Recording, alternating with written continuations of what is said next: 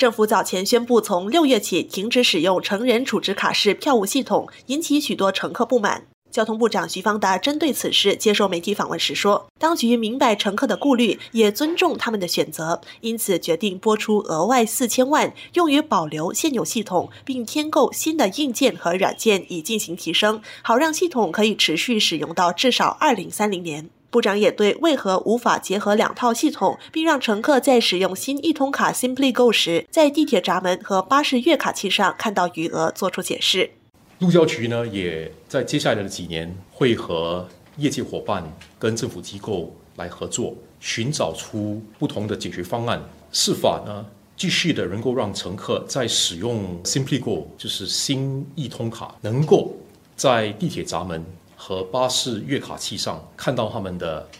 余额和车资。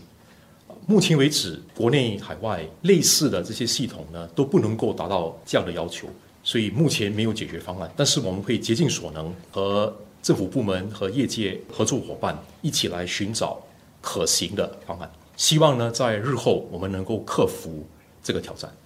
针对记者提问，持乐龄优惠车资卡的年长者未来是否也必须过渡到新系统时，部长表示还未做出决定。把这个现有的系统更新之后呢，它能够维持到至少二零三零年。二零三零年之后呢，要做出怎么样的决定？那个我看我们接下来会继续的来探讨，也会咨询各位公众和乘客的意见。一个重要因素就是能不能够改良这个新易通卡 Simply Go 的一些功能。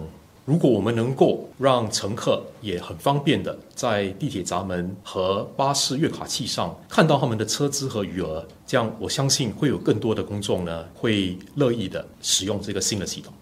徐方达说，陆路交通管理局早前对一千名乘客展开咨询，让他们试用新易通卡并收集反馈。当局过后也针对这些反馈做出了几方面的改变，包括保留乐龄优惠车资卡系统和改良 Simply Go 应用程序。